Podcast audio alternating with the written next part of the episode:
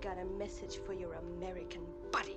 I'm your wife, damn it! Ah, I would have to go up to the wives in the library or the supermarket and say hello. I am new here. I know, George, you think I don't know anything, but I know people. I gave 18 years of my life to stand in the same spot as you. You wanted your file? I found you your file. You wanted out? I got you out. You needed money?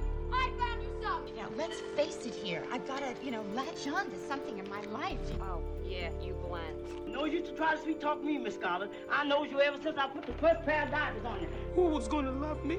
Who, who was gonna make me feel good? I wish I had a mother like me instead of nice. Nice gets you shit. I got a two-inch thick sirloin steak sitting defrosting right this minute. Why don't you and Guy come over and have supper with us tonight? What do you say?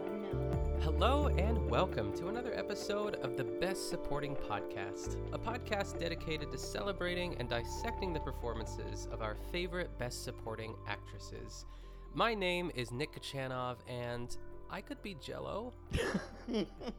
and my name is Colin Drucker, and I've got moves you've never seen, which I've been waiting my whole life to say. I know. Did you did you say that I last week? did. Or I- off mic or on? Mic? I probably said I it remember. on mic because we talked about doing this last week, and that was, of course, my first thought. And as I came into this episode, I thought, Colin, you can't repeat that joke. And I thought, oh no, you, yes, you can. Yes, you can. So here we are, repeating the joke. Um, but that's what I think of when I think of my best friend's wedding: is Julia Roberts in earth tones with moves you've never seen before. I love that that is your Marco agrees. Marco literally meowed like, "Yes, that is what I think of too." I don't even think of the Pelican Brief.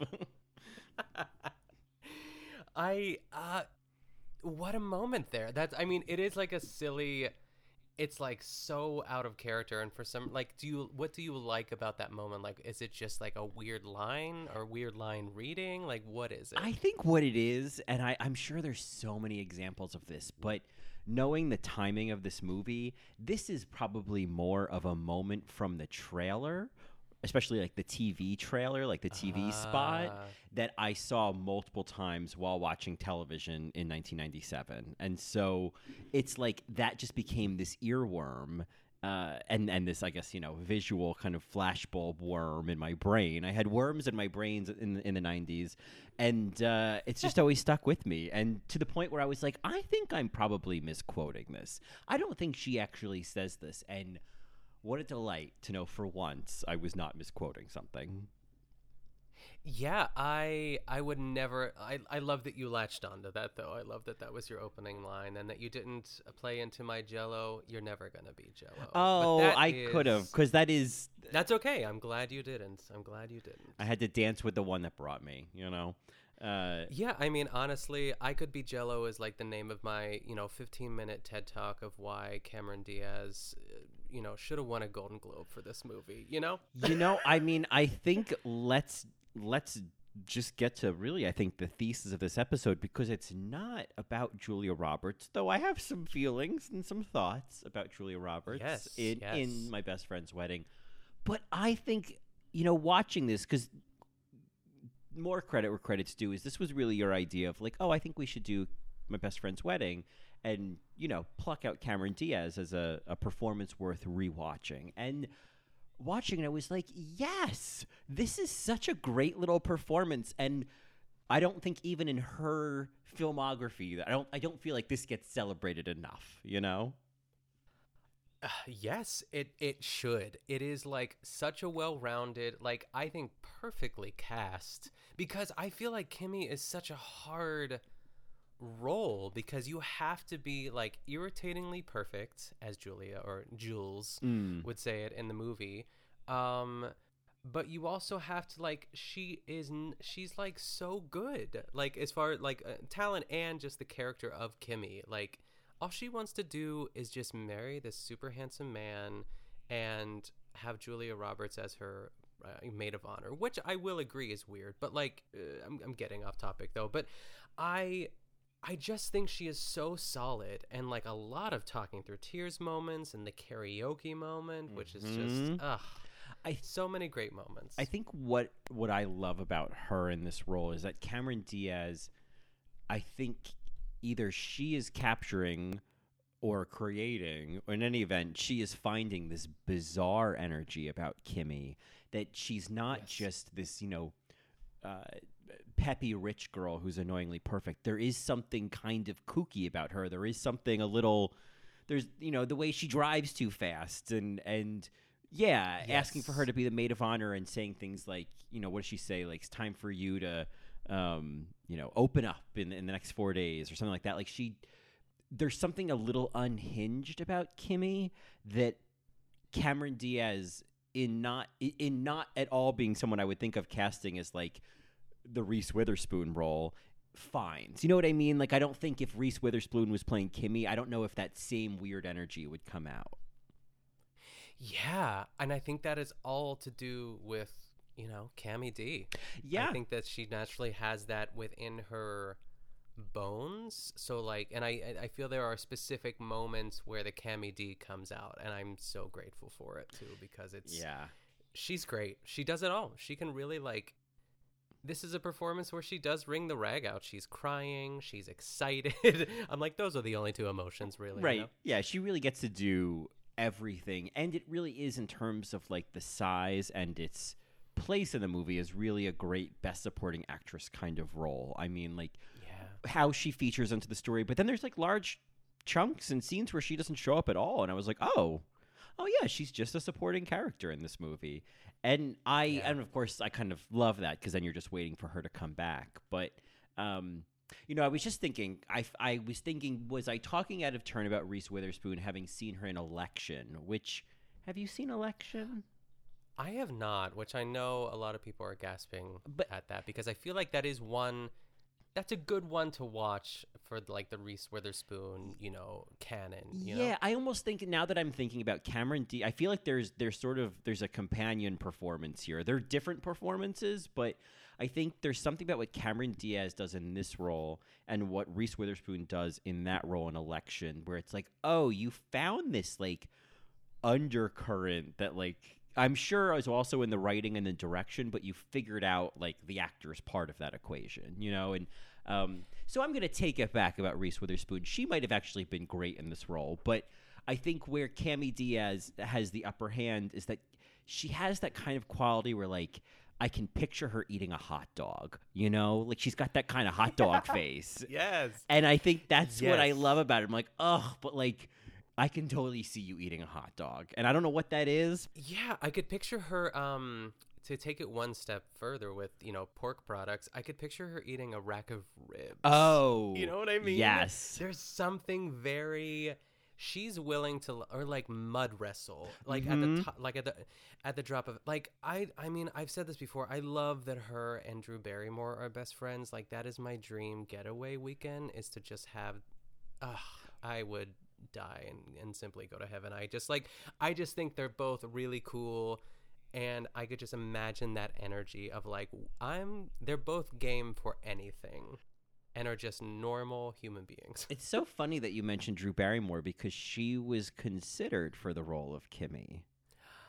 and then I Oh, think that's she was dropped because Julia Roberts had like handpicked Cameron Diaz for the role. And just to kind of answer the question of where does this fall in Cameron Diaz's career, this was Yeah. pre there's something about Mary. Mary. Mary. You think I would be better at saying the, the word Mary considering, you know, it's Mary. Mary. It's part of how I pay my rent. But um, yeah, because her first movie was The Mask in 1994, which I don't Yeah. need to revisit.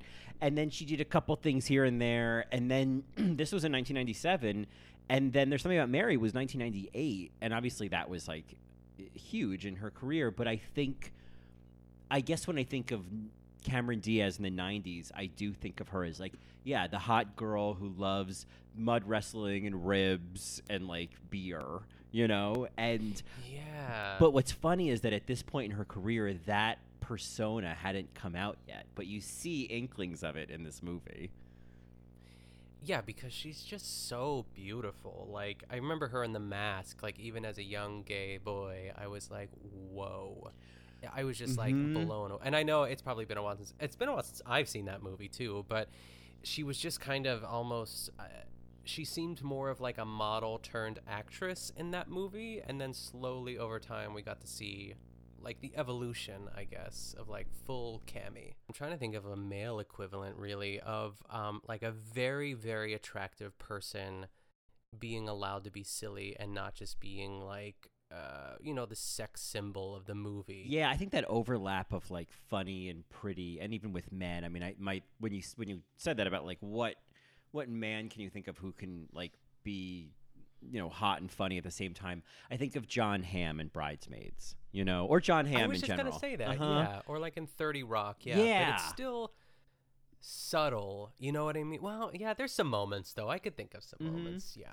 Um, I think Christopher Meloni, I think, is kind of discovering like, oh, Ugh. just be hot, but lean into all this other stuff too. I mean, you know, I think he, he just that photo shoot recently, and I was like, oh, Ah, yes. someone told him. Yeah, someone told him. He knows. He knows. knows.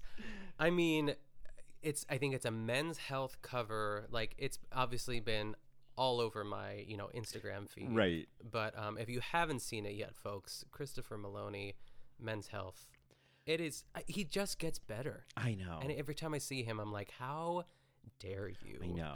I know. Like Christopher Meloni, Stanley Tucci. Yes. And let's throw John Hamm back in there because I got time.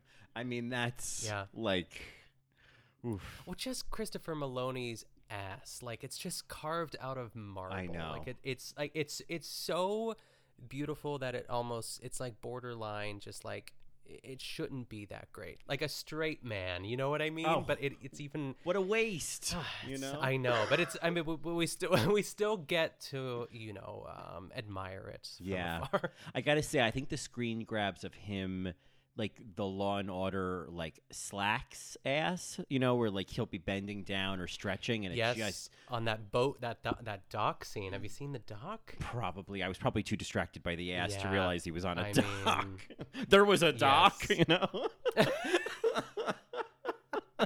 um, yeah, it's just uh, you know, it it's just oh, what were we talking about? It's just too much. I know. Um, we are talking about the, you know, how much we like Kimmy. Maybe not at first, and that journey too. But I'm sure we'll get into it as we as we discuss. I think I think what you're presenting, I think, is a, a topic we should. Well, we haven't. We've already started. We're 15 minutes in, but a topic we should move to next. My best friend's wedding, which is a movie uh, that everybody knows. Anybody listening, I'm not. I don't need to do a recap of my best friend's wedding. You all know what it is. Julia Roberts, her best friend Dermot Mulroney, is getting married to Kimmy Diaz, Cameron Diaz, and she needs to stop it because she suddenly realizes that uh, after nine years of friendship and one month of being in a relationship at the beginning of those nine years that she is in fact still in love with him. And i guess i did just recap it. So um, yeah. But i think that covers it. And it's one of those movies that if you haven't seen it in a while i don't know like let just for context when's the last time you saw this movie Oh wow, it has been a long time. I mean, my mom, Deb, Huh. is is and still is obsessed with this movie. Um, you know, the movie soundtrack is still prominently displayed in our dining room, front and center. Um, and she lis- she just told me like last week that she was listening to it on Spotify or something like that. She's she's obsessed. So it was something that was constantly on our te- television. It's the it's the first movie where I heard the word detriment because Oh. she uses it in that email, and I thought it was so. And I looked up what it meant, and I remember like I used it in like a paper or something that I wrote that year because it was nine, I was 11 years old, Mhm. and my teacher was very impressed that I used the word detriment, and I was like, yeah. Yeah, you bet I did. Oh, I love that. like it's like I remember the first time I discovered detriment. I think I Yeah. yeah. I think I have a um a, a similar feeling about the word quintessential, which obviously has come up on this podcast a lot. I love that word, and I think I had a similar moment of like, oh, what is that quintessential? Oh, Yes. Um, yes. it's so gay. Uh, but to answer your question, yeah, it, it is. It is a gay word, Yeah. but I love it. Uh, but to answer your question, I, it's been a it's been a long time since I've seen it, and it's available on Amazon Prime for anyone who wants to, you know, or is inspired to watch before or after this podcast. Yeah. I, so uh, I also, I, I guess I have seen it sometime in the last few years because I thought I did an episode on it, but I don't remember the last time I saw this movie. That being said, I I had vague memories of it, but one of the biggest takeaways I had, and I wonder if you had a similar experience or what yours was, was how not romantic this movie is.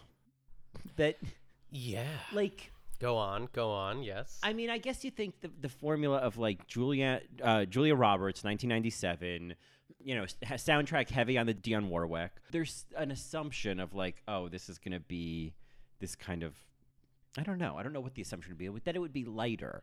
And watching it again, the whole time I was watching this movie, I just kept imagining how you could recut a trailer for this movie to make it look like a thriller and how easy it would yes. be. Right? I was thinking like one of those Mrs. Doubtfire. Yes! Give it the Mrs. Doubtfire Sound of Music treatments. where- Exactly. yes. I was. Yes. Go on. Go uh, on. But that, exactly, I just kept thinking of all the scenes that I would use to make that trailer, and and Oh, how yeah. easy it would be. There's there's elements of this plot, like I'm thinking of the moment when when Kimmy's you know at Jules's suggestion um, tells the lie to Michael about like you know helping her father for six months and you know that whole Yes. plot to get him to stay in chicago and when you really think about it it's like this is fucked up and he gets super pissed off and then she gets really upset and i just kept thinking there was a moment where he like stands up and she goes oh michael no and she like cr- cries out through tears and i thought oh that's going in the trailer you know because it was just yes. so dramatic and and Julianne Potter is a monster and Yeah. should be brought to justice. Yes. I think that the first time I ever looked at it through that lens is when I listened to I I'm pretty sure it's it, I hate it but I love it that podcast Uh-huh. I Hi By Lie. It was either that or just even like having a conversation. Like it's funny because if I was to ask my mom my mom would never look at this movie through that lens. You know what I mean? Right. Like if I like she I think it's like you're automatically going to be on Julia Roberts' side. And I'd say with all that being said, she does like atone at the end of this movie, but the forgiveness or like how quickly Dermot Mulroney forgives her, it's like she fucked up like it was you know low, lower than pond scum you know as they Uh-huh. say um but yes i mean the whole time i'm like wow this is it's a new level of sabotage and just like to someone she's not even met because she's like even when she's at the first dinner with george and she's like what does she say? She's like um, i'm writing it up as inventive and confident. That was almost my first opening line. Because it's like so first of all do you do food critics like tell the chef right there and then? Right. i feel like that's not how it works. Yeah, but you know. All of that. I was like, I, because you know, uh, side note, who's trying to call me from Los Angeles? Decline. Um, I, thi- I think they tried earlier. I think it's scammer. Um, because just a sort of side note, I find stressful kitchen scenes stressful. I'm not into stressful. like- Yes. Like, you better get that dish right, or I'm gonna kill your whole family. I'm like, it is steak. Like, th- like it isn't. It is an entree. Like you, I just, I find that whole thing to just be. I don't know. I know that that's somewhat somewhat realistic that kitchens are very stressful, and I'm always just like, guys, like, it's asparagus in a pan. Like, let's not let's not get ahead of ourselves. Yep. It's just food. Oh yeah, you the- know? all the Gordon Ramsay stuff. I can't watch that. I can't. All the like, yelling. Oh, yeah. that. Yes, and it it's so hot. It just seems so sweaty back there. Yeah. Ugh. It just anyway. So that's a whole other thing. That opening scene, I was like, I don't like this. But yeah, then sh- Yeah. for the I would say for the first five minutes of the movie, I was like, oh, I'm gonna hate this experience, and then I warmed up.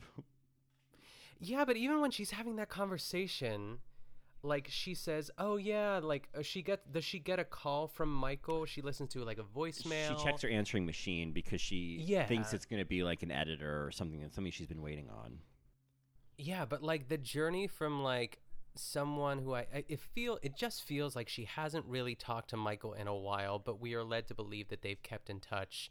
And then all of a sudden she's like, "Yeah, I guess I I never thought about turning 28. If she was that obsessed with Michael, she would know that 28 was coming. You know what I mean? I don't know. Well, I mean, and y uh, there's probably more than one thing I have to forgive in this movie, but I did, but Yes. I very quickly had to forgive George saying, well, aren't you turning 28 in three weeks? I was like, oh, Yeah. no, no, there are better ways of doing that. No, I know this.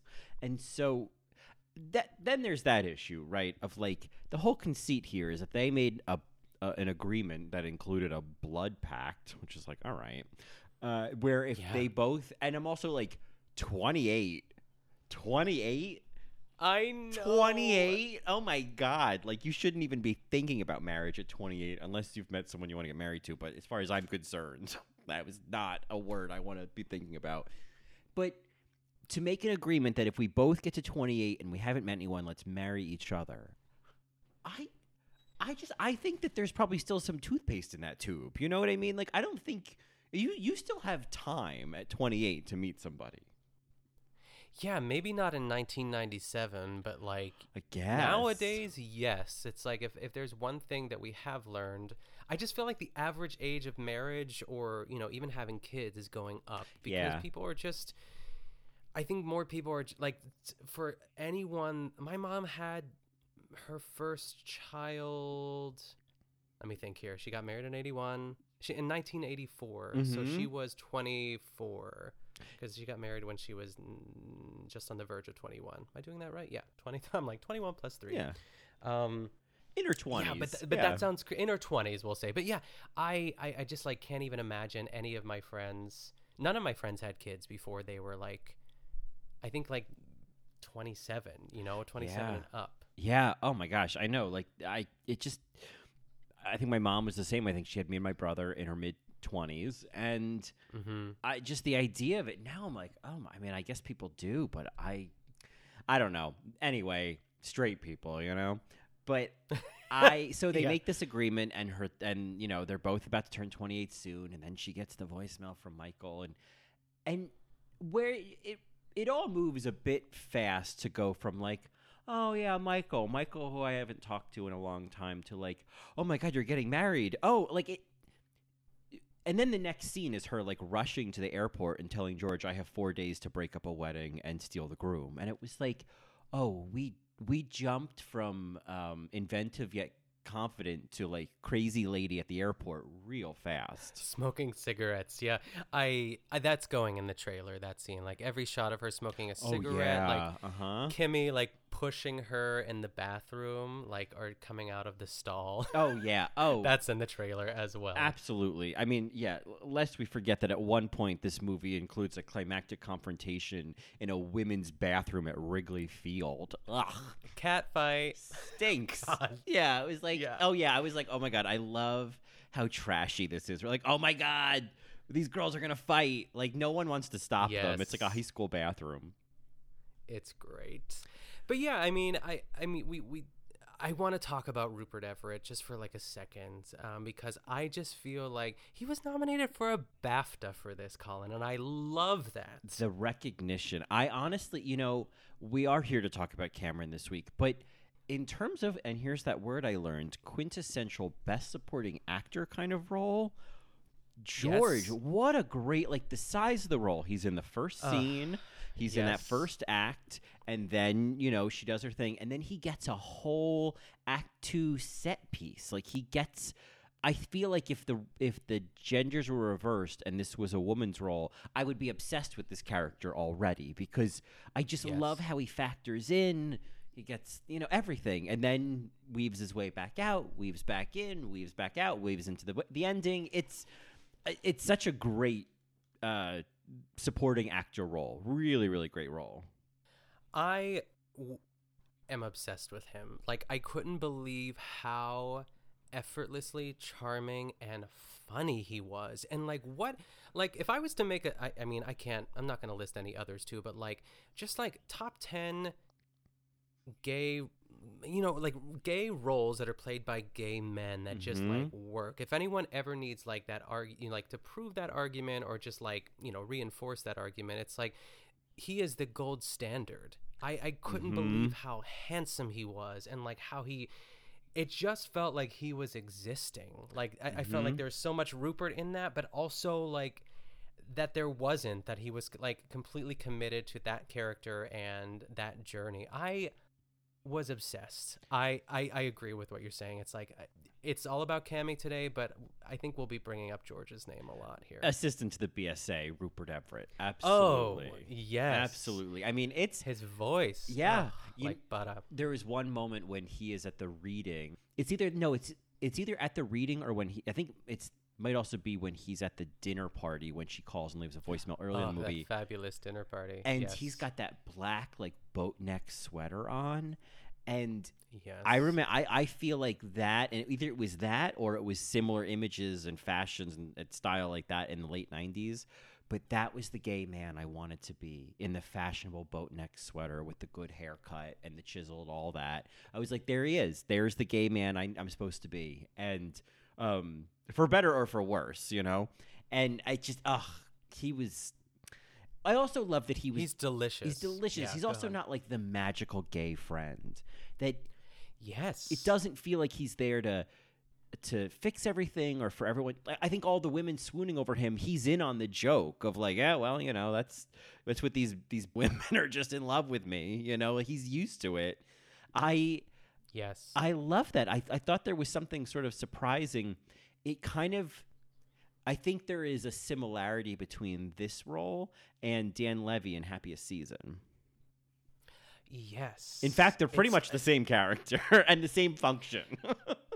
Yeah, it's like I I want to be seduced by George. Like that, his husband is a, a, a lucky man. I'm just Mm. like his name is uh, George and Warner. I love his George and Warner are not in. Brevity is the order of the day. Like the way that he's. I'm like, ugh. I need him to do an audiobook of something, you know, or just. I'd be surprised if he hadn't. I mean, He probably has. I know he's he's the voice of Prince Charming and Shrek. mhm. Um, I just feel like he is. It's he's such a gifted actor, and I was just so glad to be reminded of that, and just you know how many years later, like because I can't remember the last time I saw it, like as it you know a fully. I almost said fully functioning. I, I won't go to fully functioning gay man, but you know, Sure. as a full grown Yeah. gay man, Yeah, fully I'm developed. just like yes, ugh, I I want to be you. I want to throw those dinner parties. Um, even though they look like a bit stuffy, I would still be into it. You know what I mean? Like, oh, we're going over George's tonight. Like, wear your best, you know, Boat neck uh, sweater. Yeah. yeah, exactly. Yeah, yeah, Yeah. yeah. I think that's boat neck. It's like that sailor cut. You know, it's like you get a little bit of clavicle on both side. You know. Um, yeah, we'll go with it. We'll go yeah, with that. I agree. I think that he is in some ways. I think that he and Cameron Diaz are really. I mean, and probably throughout the supporting cast, and you know, in in the moments, are really what I like about this movie because nothing against Julia Roberts. I don't think this is her fault. I think she's a great actress. I I love 90s era movie star Julia Roberts. I I just love it. But um I I don't like Julianne. I don't like Jules. And I think that Michael I don't know if he's worth the ch- I think yeah, I don't think he's worth the chase. I don't think he's worth the Nope. chase Sorry. right? I feel like we spend more time, I don't know, focusing on his like career that he loves, but he doesn't make any money, and he's got those all, all those idiosyncrasies, and he's kind of clueless about things, and like, I'm just not sure. I'm not sure what Jules and Kimmy are fighting over. I mean, he's fine, but uh, he just seems like a bit of a like a nudge, you know? Yes, I agree. I mean, really, I feel like he's just hot. He's just one of those guys. That Right. are, I mean, Dermot Mulroney in the you know late '90s, that like scar on his lip. Like there are so many times when I saw him in this movie, like at the altar or just other like just uh, you know shots of him. I'm like, you are so beautiful. Yeah. It's infuriating. I was like, it like made my stomach like butterflies in my stomach sort Mhm. of moves, and I was like, okay. I mean, I get why they cast him. Like, uh, and I a lot of it. It's like you kind of forget the whole like gaslighting of it all as as far as like that scene where Cameron, um, you know, Kimmy's like, no, Michael, no. He's like, what does he say? He's like, I'm the asshole. I'm the insensitive, sexist asshole. You're better off without me. One of those things. Uh-huh. like, You're terrible. Yeah. You're terrible. terrible and it's like Or the alternative is you can follow me around from crappy city to crappy city while I follow Yeah. r- like writing on these games, whatever the hell he does, um, you know, something sports related, and you can drop out of school. By the way, why is she a junior in college? Why is no one bothered by that? I'm not crazy. That's too young. Whoa. Yes, Colin. I did not. Yeah. What is that? Like tw- 20. 19, 20? She's- yeah. Woof. Yeah, her character. I think he turned 21. 2021 is like the junior year. You know, like, ugh. he even he tells Jules on the phone that she's 20 and she's a junior at you know Chicago whatever I think they maybe Chicago University I don't know University of Chicago um and yeah so also he's a 28 year old man marrying a college girl that he only met apparently fairly recently I mean I just I don't know college kids are so young they're so young. And when I was in high school or when I was in 8th grade or when I was in 19 when I was whatever I was in 1997, I thought college was so old. You know what I mean? Like I thought it was like, "Oh yeah, college. I mean, you're like you're an adult then." But now that I'm a fully grown gay man, and fully formed and functioning, yeah. 20 is too young to be marrying anybody, especially anything. To do anything, especially if you're going to like quit you know, school and follow this guy around to Sacramento. Ha- you know, pro tip, sweetheart, Sacramento isn't worth the squeeze. yes.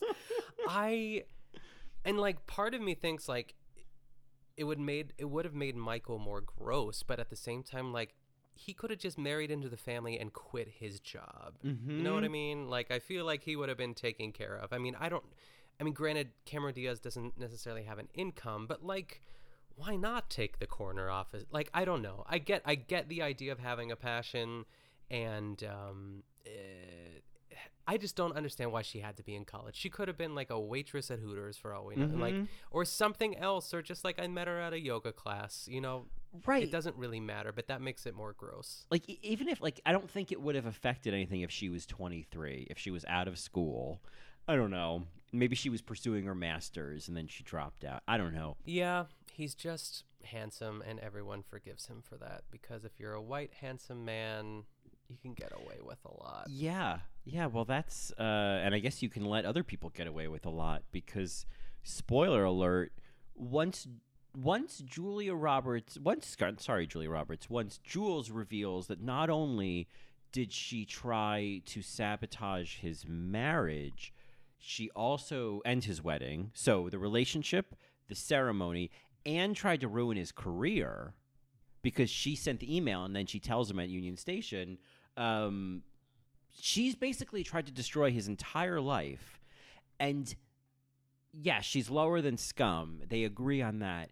And then he says something along the lines of appreciating at least how much she loved him that she would do all of that.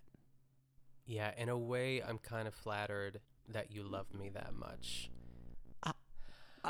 He- in the matter of 30, like less than 15 seconds, I'll, I mean, also, I mean, it's a big forgive. You know what I mean? If Yeah. we're talking about like writing, forgive, like the movie has to wrap up. I know that. And you got 15 minutes left in the script, and you gotta, you know, you can't there'd be no movie. Like any, I, I just think of like how anyone else would react in that situation. Yeah, I like if I was, yeah, It'd be ahead. over. It'd be the friendship would be over. It'd be like get out of Chicago before I drag you out of here by your beautiful long hair. Yeah, I would have got up off of that bench and just walked out. Yeah. and um, at the train station is what I'm, I'm, I'm meaning. Oh. I- I know where you are. Yeah. yeah, it is. Um, Michael's gross. They're both like I. I just want like a spin-off movie with Kimmy and George. Like Kimmy goes to Mhm. New York to visit George. yeah, that's what I want. Yeah, I mean, I loved because I was just thinking like they they don't have too many scenes together, but there is that scene where she meets him and she's just like she doesn't know why she's so excited, and I I thought all of this was where I thought your point about like a gay man playing a gay man was perfect because I was like, ugh. Anytime he kind of let the gay come out, or when he was playing straight, like I just if somebody does it well, you know, Stanley Tucci, whatever, then I'll mm-hmm. allow it. But there's nothing better, you know. There's something to be said for like a home cooked meal. You know what I mean? Is like Yes. and that's what I think of when like a gay man plays a gay character. Is that's a home cooked meal? Oh yeah, I and there's something so evenly like it's just a homo his- cooked meal. Sorry. I was just gonna say yeah, I was gonna say it. I was like something's there. yeah, I know. Um, it's simmering. Yeah, but sorry. Go on. But uh, but I love even when he like screams. You know, he responds like I love just like Kimmy running down the the aisle and like hugging both of them. And I think there's there's there's some relief in the fact that um she knows that Jules is like taken. You know, because I feel like there is a lot of uh you know she says it later in the the bathroom scene like I knew or, or just like that she was a threat i guess and now that she knows that it's just like so wonderful oh my gosh what does he say when he says like chocolate covered kimmy Yeah. like just the the oh my gosh There like, you are, sweet chocolate covered Kimmy. That's just how she described you. Um, yes Yeah. oh, and just like the moms like and, and, and who's the mother We Oh, the mother, Isabel, played by Um, Susan Sullivan, who I believe was the mom on Dharma and Greg. I think that's why I know who she is. Not that I was a big Dharma and it. Greg fan, but sure um, I can't be crazy. But yes, she was. She was on Dharma and Greg. Um, I I love the mom. If we were doing a, a five to one BSAs of my best friend's wedding, I actually think she probably would have made the list for me. Oh yeah, just that line when she takes Jules at the like the wedding shower, I guess she's like, "So you're gonna meet up with Michael a little bit later, but first you have to meet a lot of really old women." And I was Uh-huh. like, "Sign me up!" I would. Yes. Like I love being like we were talking before about like, I love being someone else's guest or, or like plus one at a wedding because there's no responsibility. All you have to do is just like wear something cute and just like have a good time and like you're never going to see most of these people again there's something really freeing about that Absolutely. um yeah uh but yeah i i, I loved her yeah, she um, she's kind of like if you can't get Christine Baranski, get Susan Sullivan. yes she reminds me of like six different actresses and, Totally. um, she's great and, and and philip bosco i love when he pops up he's such Oh. a such a goose Such a goose. He always was. Wasn't he in uh, Moonlight? Uh, Moon, new Moonlight, Moonstruck. He was in Moonlight. He played the main character. Wasn't he in Moonstruck? i don't know if he was like as shares. I don't think philip bosco if he is in it oh, I don't know. Who I are you? Th- who are you thinking of instead? Like, because he definitely didn't play Cher's dad. no. That was um whatever his name was. The other guy.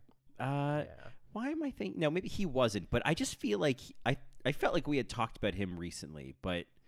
Uh, Oh, you know what? It might have been this. It might not have been this. I'm gonna double check as I say this too. But one of my favorite performances of his, and I know I can't ever remember if you've seen it or not, but he plays the father in The Savages with Laura Linney and Philip Seymour Hoffman, and he is Oh. so good in that movie, yeah, and he's so funny. Yeah, I saw that in the theaters, and I haven't seen it since. I remember it being like depressing. Like it's like a winter, and like yeah, it's just one of those like they, in upstate New York. Yes, yeah. it's very. Oh. There's this like, you know, I don't know. I, there's just this like cold upstate New York quality about it that was like, oh, this isn't fun. But he was also in. I think maybe what I'm thinking of is Working Girl. He played Oren Trask. Oh yes, yeah. And there's there's one other movie that I'm thinking of that's just gonna drive me crazy. That I feel like it's either him or like he's like a Hector Elizondo type. You know what I mean? He's Mhm. like that sort of First Wives Club. He is the First Wives is it? I mean, I also know him from It Takes Two as Vincenzo. That's um, oh my goodness, maybe that's is that what, what it is? Is that what it is? Because I've been needing to do that movie on any podcast. Um, I think we need to. Is that Steve Guttenberg? that is too? Steve Guttenberg. I mean, I don't. Oh, Steve. I don't know what the Oh, BSA Steve. lens of It Takes Two is. That might be an after show discussion, but I mean, maybe it's Kirstie Alley, even though she's a problematic Scientologist. But I mean, that movie is I If that movie is on, I will watch it. It's it. Yeah. I cringe through the whole thing, but I am obsessed. It's yeah, I think that's what I'm remembering him from. It is. Uh-huh. He's like I mean, Steve Guttenberg is delicious. Oh, delicious, delicious. He yes, he is. So I that's what I always think of when I think of Philip Bosco first, and I'm not proud of that, but I'm glad that I'm not alone. Why do I feel? You know, when I get I get my wires crossed with "It Takes Two and "The Parent Trap" because there Uh huh. is- It's the same plot. The Parent Trap is the Lindsay Lohan. Um, there's some good BSAs in there too. What's her face? Uh, what is her name? oh, that There's Elaine Elaine Hendrix. Elaine Hendrix. plays Meredith. Mhm. But there's also let me look her name up because it's gonna drive me crazy. She's the one who's like. She has that great scene when she realizes that they're twins, and she's like the sort of the nanny. the Do you know what I'm talking nanny. Yes, I do. Oh, what is her name? I mean, that's Lisa Ann Walter is her name. Her IMDb pick was a little deceiving, but she is classic 90s. I feel like I see that outfit go it's like all over like gay Instagram, you know what I mean? Like uh she's great. She's oh, great. let's. Well, now that you said that, now I have to look up Lisa. Folks, we could keep talking about my best friend's wedding, I know, I, need to see. No, everyone, no, no. sorry. I am not being passive aggressive. I literally am more interested in seeing Lisa Ann Walters' uh, '90s aesthetic. I I will send you that scene. It is so good. I mean, I'm I'm glad that we're through this discussion we are finding out Oh, Lisa Ann Walters also in WandaVision? Oh my god. This is about to become a Lisa Ann Walters Stan podcast. I know. There's a picture that I'm going to send you right now as well too because it's like my everyday mood vibe. What are the kids saying these days? You know, yeah, um, that's that's energy. Yeah, that's uh, that's a mood. Um, also, just to Okay. just to close loop, and then I'll look at that. The Moonlight, the men in that was yeah, Danny Aiello and Vincent Gardenia. Um, and Moonlight or Moonstruck? He keeps saying, he keeps saying Moonlight. obviously, I mean Moonlight. Obviously, I mean know, Oscar I winner like, he- Moonlight. I know. No, is no, no. now? I don't no, know. it's it's like literally. Uh, I literally can't help it. Um, It's okay. But I'll never talk about it Lisa again. Ann Walter. Oh yeah, this yeah That 90s, she's great in it. that And, Ina like, the- the Garten shirt. lady. Yeah. Yes, I want. That's like what I want to look like when I'm. I'm like when I'm older. I'm 35. You love, um, but that's you love a woman in a denim button-down shirt. I do. I do. Do I wonder if there's more like denim, like button-down shirt, queens of the button-down shirt? You know, Ugh, I love that. that's your that's your kind of All right. drag. All right, well, I'm glad we covered is. that. Yeah. Oh my goodness, yeah. We were we went on a we talked about the mother and uh, and father the bride here. So, Yes. Um, I think it's worth mentioning again if we were to do a BSA's of, and we'll talk about it takes two at some point, or maybe off air. I think if I were to do a BSA's of, I would a a shared slot. It just is worth mentioning Rachel Griffiths and Carrie Preston as the slutty cousins. Yes, yes, yes. Mandy and Isabel. Yes. Um, Uh, Mandy and Samantha. oh, not Mandy and Isabel. Yeah. Yeah, yeah, yeah. sorry. fantastic. I thought they were such a great little duo. I I just loved their function in the movie. I loved like if they ever did like a God forbid, God help us, some kind of like stage version musical of my best friend's wedding. These roles would always appear together. They'd have a little song together. Like it'd be real scene stealing kind of work.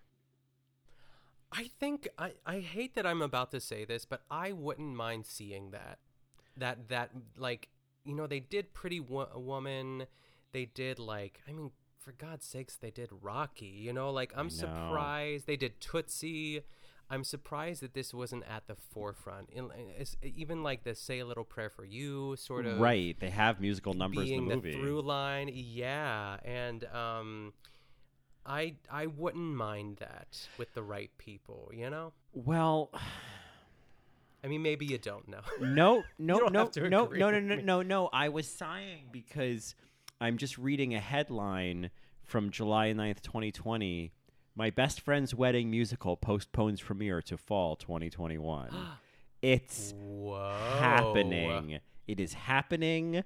You're getting what you're asking for. You win. It's going to star Alexandra Burke. I don't know who that is, but it Okay. is a book co-written by Jonathan Harvey and the film screenwriter Ronald Bass, um, who wrote a lot of really good movies, and it has a score of pop hits by Burt Bacharach and Hal David.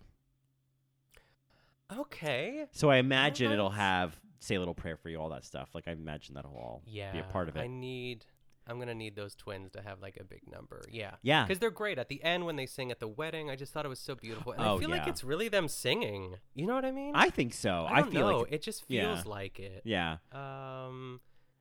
Wow. And I love Rachel Griffith. Yeah. And Carrie Preston has like an Emmy for like some sort of, you know, it's definitely like she's definitely that best uh, like guest actress in a drama series energy. I'm pretty sure that's what she won for like The Good Wife. Law and Order. Yeah, The Good Wife. The is Good that what Wife. it is? Yeah, for The Good Wife. yeah, she yes. she won uh, one primetime Emmy f- uh, for guest actress, and then she was nominated again.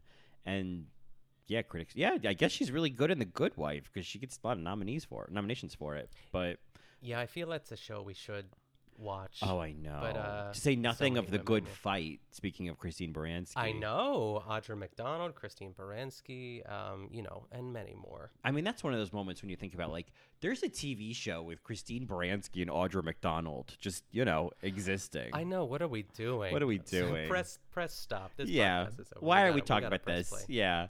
Um, well, I I think you know uh, I was also watching this movie through the lens of like whenever Cami Diaz would come on, like what what are her when when she won at moments, like where are the the BSA moments? Yes. And I I think the karaoke scene is speaking of singing is such a remarkable set piece and it goes on and she sells the shit out of it. It's so funny.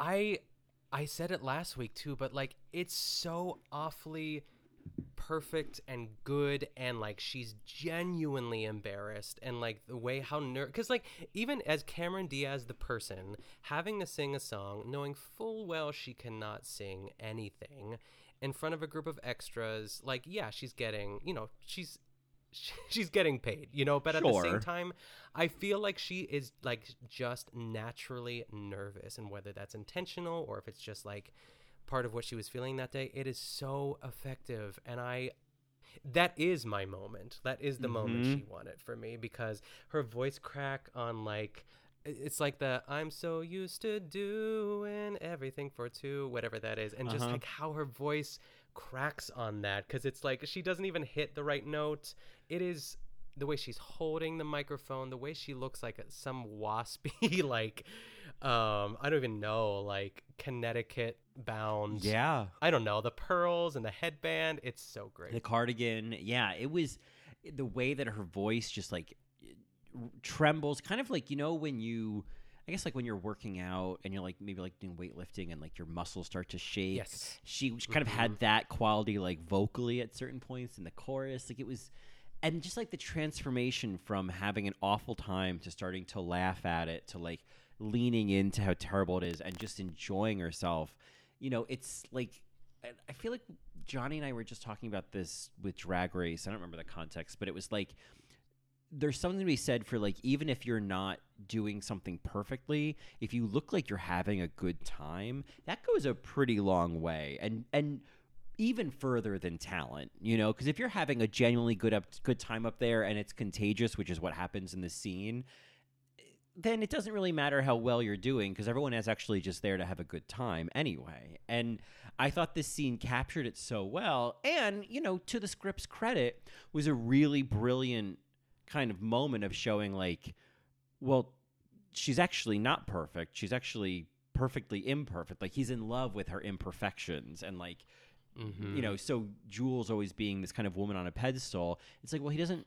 That doesn't mean that he loves you more or wants you more than he wants the woman who's like openly, vulnerably fucking up the the the karaoke number and like laughing through it, you know. And I thought that was a a smart way to show kind of why he loved her. Yeah, and it, it's another sort of backfiring moment for Jules too. It's like I because she says like, I think uh, Kimmy has a line earlier about like, and he likes karaoke bars. For Yeah, uh-huh. And and like how just how like gross that is that Ju- like Jules brought her to. She's like, I didn't know this was a karaoke bar, and how much of a dick she is of just like completely just like successfully at first like blocking Kimmy out of the conversation and Kimmy's like I love Florence and trying to get in there and I just you just I think that's when you really start to be on Kimmy's side if you are if you weren't already because you see that like she doesn't know what to do. Yeah. And she's trying to be respectful and like it's just a really human moment and then this karaoke scene happens which is like even more of a human the way she just like sways back and forth. Ugh. Yeah, I just love it. I went that the first time she says like I love Florence. That was such a like a micro moment of like oh, I get what this is. Like that's such a great captured moment of like oh, you two have more in common than I have with either of you. Yeah. you know, and and knowing that Jules is kind of weaponizing that in a way, I think is it's. I mean. Again, with a different tone and some adjustments and maybe less car chases, like, or maybe more car chases, this is a real psychological thriller about a woman who, like, comes to Chicago to not only destroy a marriage, but to like destroy these people's like livelihoods and their psyches and their families. Like you could redo this not just as a trailer, but fully. Like I I would also watch that where Jules is legitimately crazy and our like protagonists in the movie are Kimmy and George. Yes, yeah. I'm this makes me sort of oddly excited for the stage show. Like, what will they revamp? Right. Like, mm-hmm. What? Because a lot of people, I mean, aren't really like dissecting it as much as we are right now. But like, if you really think about it, there's there's some polishing to be done with that script. So I'm wondering if that'll that'll be a I don't know, like taken in consideration, I guess. Yeah, I feel like there is, you know, I think first of all, like let's update her age. I just think let let's Yes, I just yes. think, you know, there's something about it where it's like, you know, haven't we learned? That's weird. Um you know, I, knowing that it is the just to, as we're mentioning that the script does need some work i was really surprised now the director of this movie pj hogan directed muriel's wedding which i thought was a more Ooh. successful wedding related movie um, and one Sure. that we should do because the mother in that is you haven't The mother. yeah because you have seen that right Yeah, that was the the infamous, um, you know, BSA the week where I tricked you. I was I, in the earlier in that episode. I said I still haven't seen it, and then I surprised you. That's and, right. Uh, it was really good uh, deception. it was i mean talk about good acting yeah That's right. Yeah, he. So this guy, you know, Ronald Bass, Space. I'm assuming it's Bass. He has written some significant movies. He wrote uh, Rain Man, for what it's worth. Uh, Sleeping with the Enemy, also with Julia Roberts. Great movie. If you haven't seen it. Uh, the Joy Luck Club. Ooh. When a Man Loves a Woman, which features a gorgeous Andy Garcia. That's someone else, like an early '90s Andy Garcia. Ooh, I need to look that up. That name sounds familiar, but I Oh. let me look that up. Oh, I'm gonna pause and like because we I don't want to move on. I'm gonna actually I'm gonna search early '90s. Make sure I can see early '90s Andy Garcia. I am telling you, uh, that's right, Marco. You will not be disappointed. I'm looking it up now. Oh, I feel like you've mentioned him before. Yeah, I feel like he's. Oh yeah. Yeah. Hair. I mean, he's aged well, but the early younger, holy mackerel. Yeah, it's sort of like an Al Pacino type. Yep, yep. But I oh yeah oh yes oh yeah, yes. but he is in that movie. He is perfect. So, Mm. uh, so that's a great little movie. And then, just to kind of mention, Marco, why do you have to sleep like on my keyboard? Uh, he wrote Dangerous Minds. He wrote Waiting to Exhale, which I watched like an hour of. And this is probably an unpopular opinion, but like I don't know if that's like a good movie. but the soundtrack is incredible. Uh, yeah, I've not seen it all the way through as uh, either as well. So For uh, yeah. years, all I really, the most of what I knew about it was the music video for Shoop. you remember that by Whitney Yeah. Houston? Yes. Um, yes. Yes. So, and there, you know, I always knew about like Angel- uh, Angela Bassett setting the car on fire. Uh, So, uh, anyway, he also then, you know, he wrote My Best Friend's Wedding. He wrote How Stella Got Her Groove Back, What Dreams May Come. He wrote Stepmom. Whoa. Yeah, and um, uh, I guess those, you know, then some other things that I'm not really uh, aware of. Yeah, but sure, Yeah, sure, but that's good enough, you know.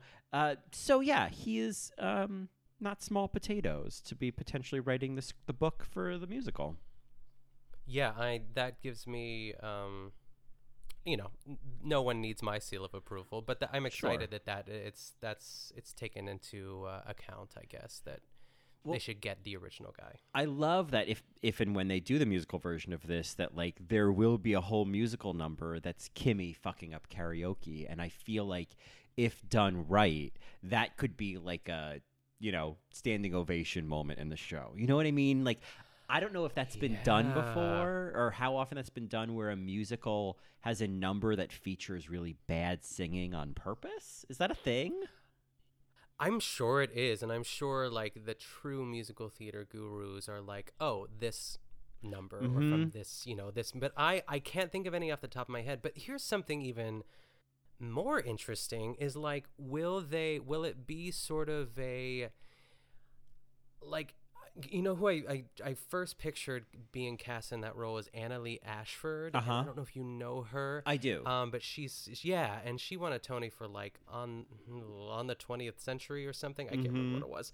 Um, uh, and I, I feel like, but wouldn't it be such a waste to have like someone cast like that and all their job, all they have to do is sing poorly? You know what I mean? Or is it going to be one of those sister act moments where you know they push the diaphragm and all of a sudden she's you know singing Right. amazing like like singing really well? Is it one of those? I don't know. Um, right like does it start poorly and then all of a sudden it becomes like she she finds her voice in the crowd and then it becomes like a group number who knows um Yeah, yeah, Uh, Yeah. but anyway, but I'm i mean excited for that. That'll be cool. yeah honestly you know i i'm gonna take it back i i could see this. I think if they improve the script i just think you know at the end of the day what they need to resolve or what i need to know is am i supposed to think that jules is a terrible person? Because if i am then fine. Okay. Yeah i'll, I'll go along with this nuanced story with an anti-hero. But if i'm supposed to kind of validate her by the end then like you know that's where i think there needs to be some updating. Like i, think it's it's the validating of some of this behavior you know Yeah, she should have. It's in a way George does a little bit of this. Like he, I do love the sort of ration rationale that he brings to that. Like who's chasing you right now? uh-huh uh-huh Or do what you're supposed to do. Tell him the truth. Come home. Like there, like he's not her accomplice, but he kind of is at the beginning. You know what I mean? Until he's Mhm. sort of dragged into it. Um, I love when he falls over with that mannequin. It makes me laugh every time too. Like just, ugh, he's just so perfect. He's so good. And it's true. I also think he- is very much a voice of reason. I mean, he like just like not going along with her plan. I think that's why I like him is because he he's the one who's like, "No, this is fucked up. It's been fucked up from the start. Like you shouldn't do this." But you know, he's a good friend. And and again, and not the magical gay best friend. Like I think I I used to cringe at the, you know, say a little prayer sing along at the restaurant. Yeah, I'm so interested. I know we haven't got there yet, but yes, go on. Sorry. Yeah. No, no, no. I, I used to always kind of cringe at that. And watching it again, I think what I love about it, and I love the context of it's 1997, it's being played by a gay man, is that he is in absolute control of all of these dumb straight people. He has them hanging off of his little pinky finger and, you know, inventing mm-hmm. this whole story and, and, you know, fooling them into thinking that he's, you know, her her fiance and and having fun with it. I mean, I I- another line from the trailer that obviously always stuck with me was when he says to Isabel, and when she says, "Oh, you should come down and have lunch with us." He's like, "I'd love to. Love the hat, love the shoes, love everything, love to." And I just Yes. I'm I'm just like again, I I'm so happy to see a gay man pulling the rainbow colored wool over these people's eyes, you know? And and in 1997, and at the end, he is always the character we align with most. You know, he is always the most reasonable. He's even more than Jules and I don't know. I and even when he does unreasonable things, you know it's coming from like a, a place of love and wanting to help her. And I just I don't know. I think that's besides Cameron Diaz, I think that's the one of the biggest takeaways of this movie is not a Julia Roberts 90s romantic comedy, but like a really great gay character in 90s cinema. Yes. I I I want to do like that's my second TED talk is just how important of a character he is Mhm. in like gay cinema and like and I think you you said so many wonderful things. I I think that there's something to be said for the fact that he doesn't necessarily want to play along, but he Mhm. does so in a way that's like you said, uh, in his like he when they're walking on the street and he says like or she says something like you're going to you're going to make me pay for this or like embarrass me. He's like, "Oh, yes." But he Mhm. still gets the job done. And it's completely wacky, but like just wacky enough. It's wacky is not even the right word, I guess. Like flamboyant or just like, you know, showing enough of that rainbow, but also pulling it back enough Yeah. for people to believe that he's straight at the same time. And just, ah, what a role. What a role. What a role! I mean, I think of that scene in the in the taxi when they're talking to Michael, and he's like, "I just always got the impression that you were." You know, gay? He's like, well, yeah, and he's like, well, you know, sometimes he pretends to be gay, and like at one point they're all kind of laughing about it, and George kind of like impersonates, kind of doing a limp wrist moment, and it's such a tiny Mhm. micro moment, and I don't know if it was directed or if it was Rupert Everett, but it was. I I wonder if it was a straight actor would have been like, ah, ah, ah, ah, don't do that. You're not allowed to do that. Only we can make fun of that. You know what I mean? Yeah. But the fact that it's a gay man making fun of him, like, yes, we we're allowed to make fun of that. I feel like I wonder. Speaking of moments that maybe weren't scripted, I called it like the kiss off when he first meets Kimmy and Isabel and in the in, in the church. Uh-huh. And I get are they are they both kissing Jules? Like It's- she kisses her and then he kisses her. Who's kissing who? so I can't remember. Kimmy kisses uh, George, and then she kisses Jules. And then I think she kisses George again, and I think then George kisses Jules, and it's like one of Oh, those yeah. things. It's and so silly. It's so silly. It's so good. Um, and and he is, I think, in some ways, such a relief when he shows up because it's like, oh, thank Yes, God, yes. like, thank God you're here. George is a fixer. Yeah. a fixer in a way of like, I don't know, because a lot of gay men, um, you know, i- at least like the way that they're written in TV or film, like maybe back then was like, the gays here, I'm gonna fix everything because you're a mess and I'm gonna clean it Mhm. up. You know, it's but it's it's done so in a way of, uh, I don't know, it's just classy.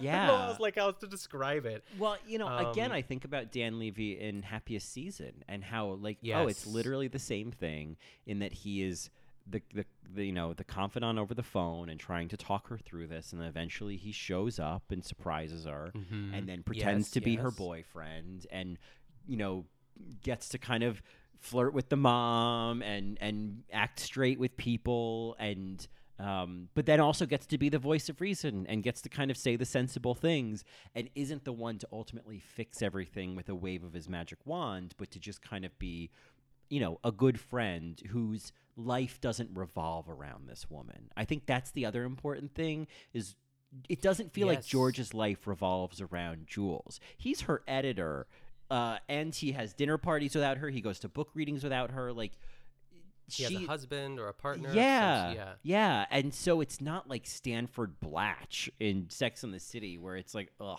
Yeah. yeah. you know, it's it's and again for 1997 to have such a an, an uh, I don't know, just a nuanced gay character where the punchline isn't that he's gay unless he's making the joke. Mhm. It's really, really. I mean, that is the credit to this movie, and obviously Cameron Diaz's brilliant Best Supporting Actress performance.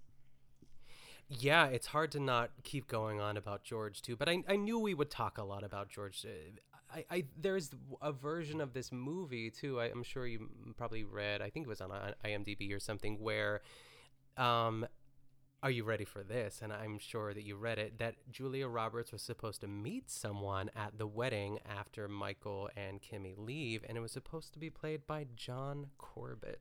Yeah, I mean, And yeah, I mean, and how perfect would that would have been? What a great casting that is. Yeah. But I guess they they tested it and people wanted to see more George. And it is the perfect ending. I know I'm jumping ahead. No, no, like, no. just with George moments too. Yeah. I don't think you're jumping ahead. I think, yeah, I, I think that that is worth mentioning. Is that like the movie also doesn't end with Jules finding, you know, a new lover. Uh, and while I would have been happy to see John Corbett, especially like a late '90s John Corbett, that sounds great. I think Mm-hmm. there is a little bit of a quality of like, well, you're an old spinster at 28, so you should just have sort of a common law marriage with your gay friend. But I, I mean, I also like the, the idea of like, or it's not about finding anybody. and why don't you just live your life and not worry about like I I like I, a romantic comedy that doesn't end with the main character finding love, you know, or at least romantic love. She's found friendship. She's maybe finding some self love, you know, which I think she needs, but um, or maybe less self love. I don't know. She needs therapy. I know that much, but yeah, I think that um, in ways like George is the best friend. You know what I mean? Like the movie's not about him, but like he is showing best friend qualities, you know, and like he just, you know, he happens to be gay in this movie, but like uh, the I I think back to even Michael and Jules in the dressing room when he walks in and he's like, "You look really great." Like, you know, I've seen Mhm. more than, you know, that classic line. I'm like, Right. well, I've definitely seen more of you or, you know, blah blah blah, but I'm just like this is a little gross here. Like it just makes him more I don't know. Gross is the word I keep going back to, but like, yeah, George, it, like the way that he strolls. I mean, that whole bit of him on the phone and like, I didn't tell you my dress was lavender, and th- I mean, again, he's almost like seducing her, and the way, like the way that he's like, what does he say, like radiant with uh, charisma, like the way he rolls his Mhm. R, and like, go ahead, go ahead. Yeah, I was gonna say in. it also feels like a scene out of Scream, where it's like, "Where are you? Why are you watching me? How do you know what I'm wearing?" Like there is also that moment. That's in the trailer. Yeah, like yeah. Do you like scary movies, Jules? I.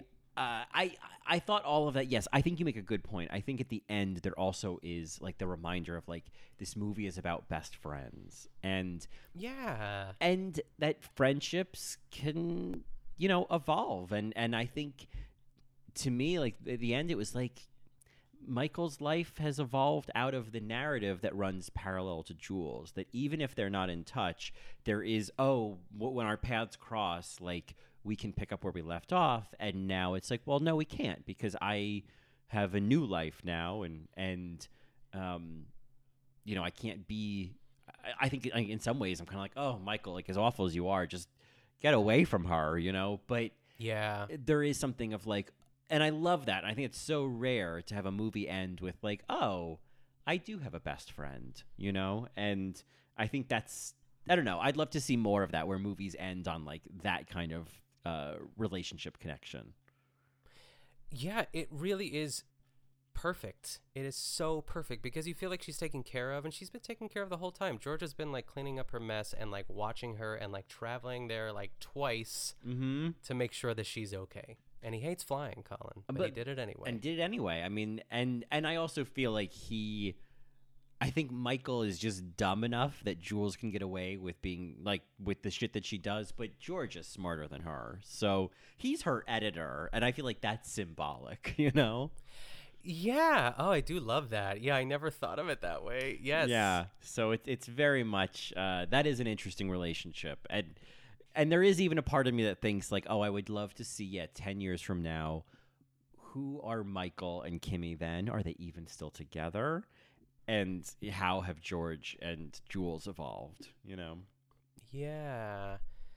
Um, I want to I want to go back to Kimmy for a second here too. Just like in the I guess like the third act of the movie, just you know after shit goes down and like the wedding's kind of potentially off, and just like her looking at the flowers and like crying. She's like, "Those are really beautiful flowers," Mhm. but like it's still authentic in a way. Like it could be so hammy, and like Yeah. you really feel like she's experiencing it. And I do, it's like where you start to see Jules like realize that she's lost. Mhm. You know, lost Right. the game, I guess, is when she tells Kimmy that like he says, marry me.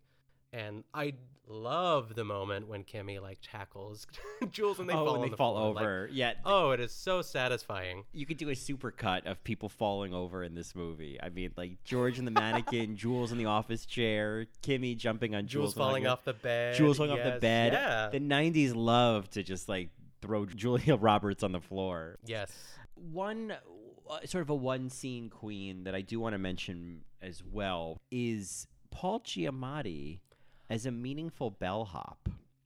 Oh my gosh, I'm so glad you brought it up. It was in my notes, but yes. Yeah, yes. I um it was such a weird scene and I kept wondering where it was going to go and I was worried that it was going to end with some sort of like all of a sudden it turns out he's a slime ball or like ugh get out of here or like there'd be just some kind of undermining but instead she just has this meaningful like two or three minute scene with a, an early career Paul Giamatti as a as a understanding bellhop.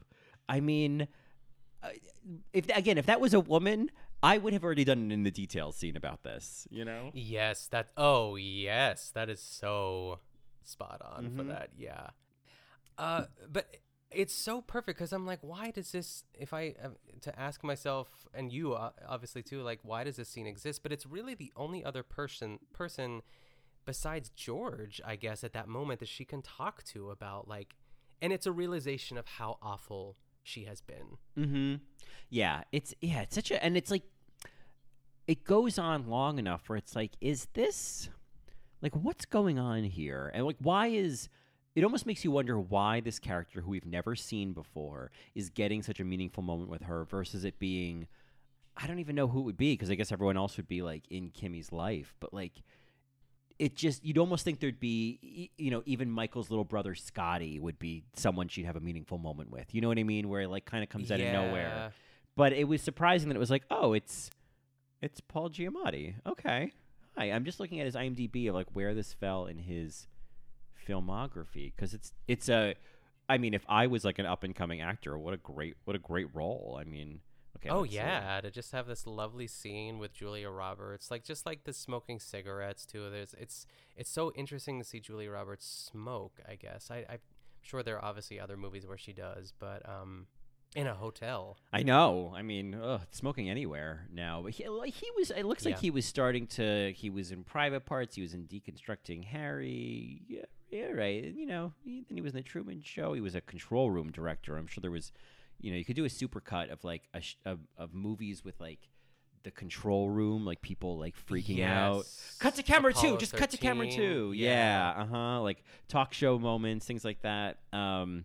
Oh god, that that's like just as stressful as like uh, kitchen. scenes, Yes, you know. control rooms and kitchens and Oof. you know AV booths. Yeah, Yeah. yeah, yeah, yeah. Was there any? I feel like I might be forgetting a moment, but was there anything else that we've missed that that you had in your notes to talk about? I mean, really, it's it's the you know, the vindication, I guess, of you know the of the, the scorned Kimmy and the stall too, and, and we are we touched upon it a little bit too, but like I, where would I have liked to have seen this?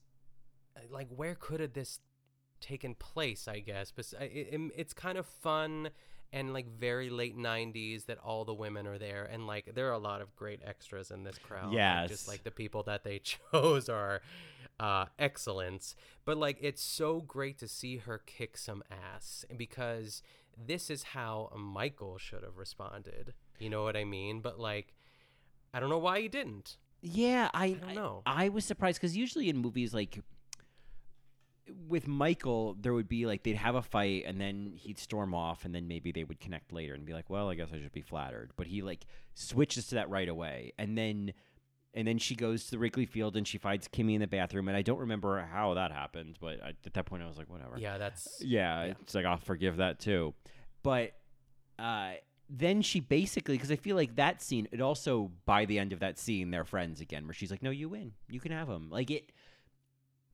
I don't. I, I found both of them forgave Jules so quickly that I thought, "Oh, are we missing the lens that Jules is like a massive narcissist sociopath and Yeah. like has and, and that this is just her continuing to fuck with them and it's being played out in a movie like Resolution, but really it's just more manipulation. Because if that's the case, that's kind of brilliant. Yeah, I mean, I guess if I'm looking at it through like the lens of Kimmy, like her objective is to end up with Michael, and really none of the other stuff, like even when Jules was playing like the messenger between it, like she was just glad that it was still on, and she was just and like I think she just needs to know that Michael is gonna be at the altar. I I buy her forgiving Kimmy surprisingly more than Michael forgiving Kimmy. I don't Forgiving know. I just feel like it's in Kim. Oh, sorry. Yeah, Yeah. sorry. Uh, Jules. Yeah. Um. Uh. Yeah. Kimmy forgiving Jules. I. I just feel like there's Kimmy's a good person, and I think like I don't know from everything that we've that we've been shown. Uh. You know, in in regard to like Kimmy and her character. Like, yeah, it's still crazy at the end of the day Mhm. too. But um, yeah, you just go with it. You just go. I mean, there's so many nutty moments in this movie. There's a lot of '90s internet when she's sending the email to the editor, and I Oh was my like, gosh, I don't think you can just like send an email pretending to be anybody, and I don't think you just put their name and their title in instead of their email address. Yeah, that was really weird. Yes, and and it was like so she wrote the email and then she saved it for later and she closed the laptop and then she left and then the next scene well then there's a scene of him telling his secretary to send off the emails and the drafts but then the next scene is of Uh-huh. her like i gotta get into that office. I gotta get on the internet. It's like what's going we've we've skipped a scene. We've skipped something. Like why is this happening? There's there's a couple of those moments where something got missed Yeah, I think maybe she just didn't even want it on his computer. I'm imagining like she just wanted to go in and delete it and just like have it be done because she realized how crazy it was. That's that was my. But I agree, there is something missing. What did you think it was? Well, I, I think that. I mean, I think it was it was that, but like,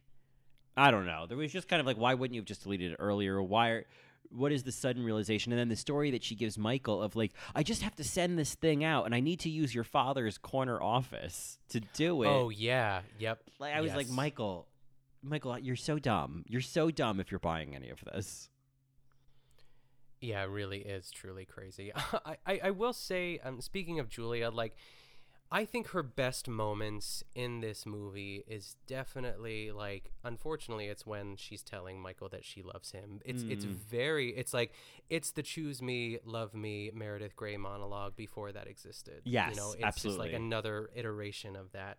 Um, and I think their, her second best moment is the the maid of honor speech. I just think it's so it's like even though she is awful, it's you still I'm not going to say she's forgiven like as a viewer, but like you do feel that she is genuinely sorry for what she did. And there's so much in that moment that only the three of them kind of know.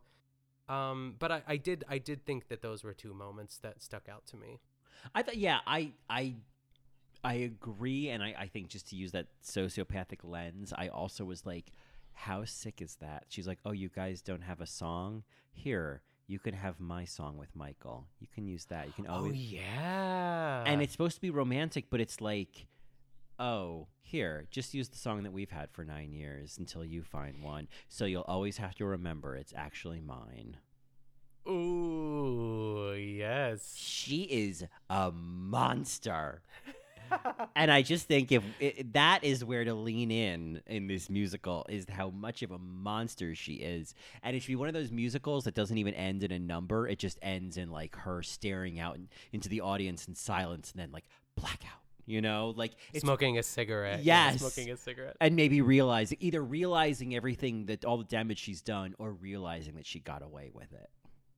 Yeah. Oof.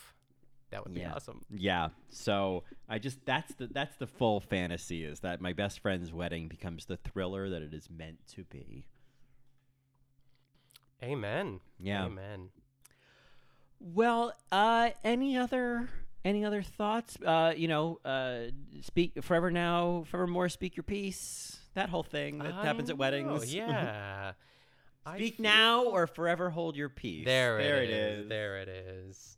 Um, no, I feel good. I feel that. Ca- I mean, Cameron and and uh, and Rupert Everett really are the true stars of this show, uh, this movie rather. But I, I just, I'm so excited we did this, and I, I just love Cameron so much, and it really kind of reignited like a fiery passion as far as like Rupert Everett in like their late '90s. He's just delicious. Yeah, I know. I mean, maybe our next movie should.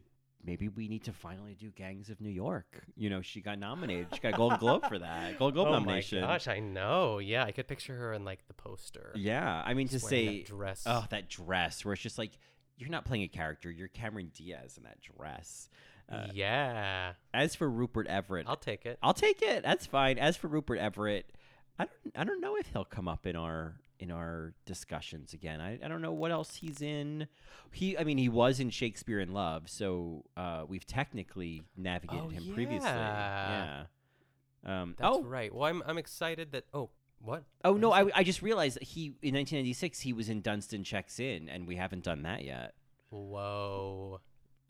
Just a suggestion. Kirsten Dunstan. checks in. Kirsten That's like Dunstan checks in. I think Faye Dunaway is in that actually. It's Oh my gosh. Is it? The Okay. 90s are so weird. the 90s. You know, even Faye had a had a mortgage. Faye Dunaway. Oh, Jason Alexander. Oh, I think Jason Alexander with a fabulous hairpiece. Faye Of Dunaway. The uh, kid from the Santa Claus, is that who it is? Eric Lloyd. Is that who that is? Boycott, yeah, Uh, maybe. uh, Boycott. I meant to say bowl boycott. Boycott. um. Boycott. Yeah. All right. Well, you know, we're never gonna do this movie, but if we do, we'll talk about Faye Dunaway in it and Rupert We Everett. shall. Yes. Well, now that we're talking about Dunston checks in, I think the orchestra has gotten its cue, so we are definitely getting played off. Of course. Of course. Well, uh, before we check out, uh, where can folks find more of you? That was good. That was you. solid. Thank you. Um, they can find me every week on my other podcast, The Good Vanilla, which is a Barefoot Contessa podcast that comes out every Thursday. And uh, they can follow me on Instagram and Twitter at Nick Kochanov. How about you? well, you can find me on my other two podcasts, In the Details, A Celebration of Nuance, or All Right Mary. Uh, I think we're currently, yes, we're currently still doing All Stars 6. And uh, and if you're a Matreon, we're doing all these brackets, which has been kind of fun. And um, I bet we could do some brackets on Best Supporting After Show. We could do some some Best Supporting Actress brackets. Um, you know, Whoa, that would be tough. I think it'd be really tough, but I That think it would could be, be fun. Yeah, we could we could use br- a bracket of like BSAs we've talked about in the past. Like who wow, our favorite I'm, I'm BSA already, has like, been. dreading some of those matches. Yep, Yeah, yeah, yep. yes. Uh, yeah. Well, anyway, all that being said, you can find me on Twitter at Colin Drucker, Instagram at Colin Drucker underscore, and of course, you can get more of both of us in a best supporting capacity on Twitter at BSA Pod. Or you can send us an email at thebsapod at gmail.com. Well, you know what to do. You're supposed to keep those peepers peeled because on Friday, our Best Supporting After Show will be coming out, and we will not be doing a bracket quite yet, but we have a couple of other fun things to talk about, and the only way to find out what they are is to actually listen to the episode. So I don't want to spoil anything. I can't wait. Looking forward to that. Well, good. And that, as they say, Is that.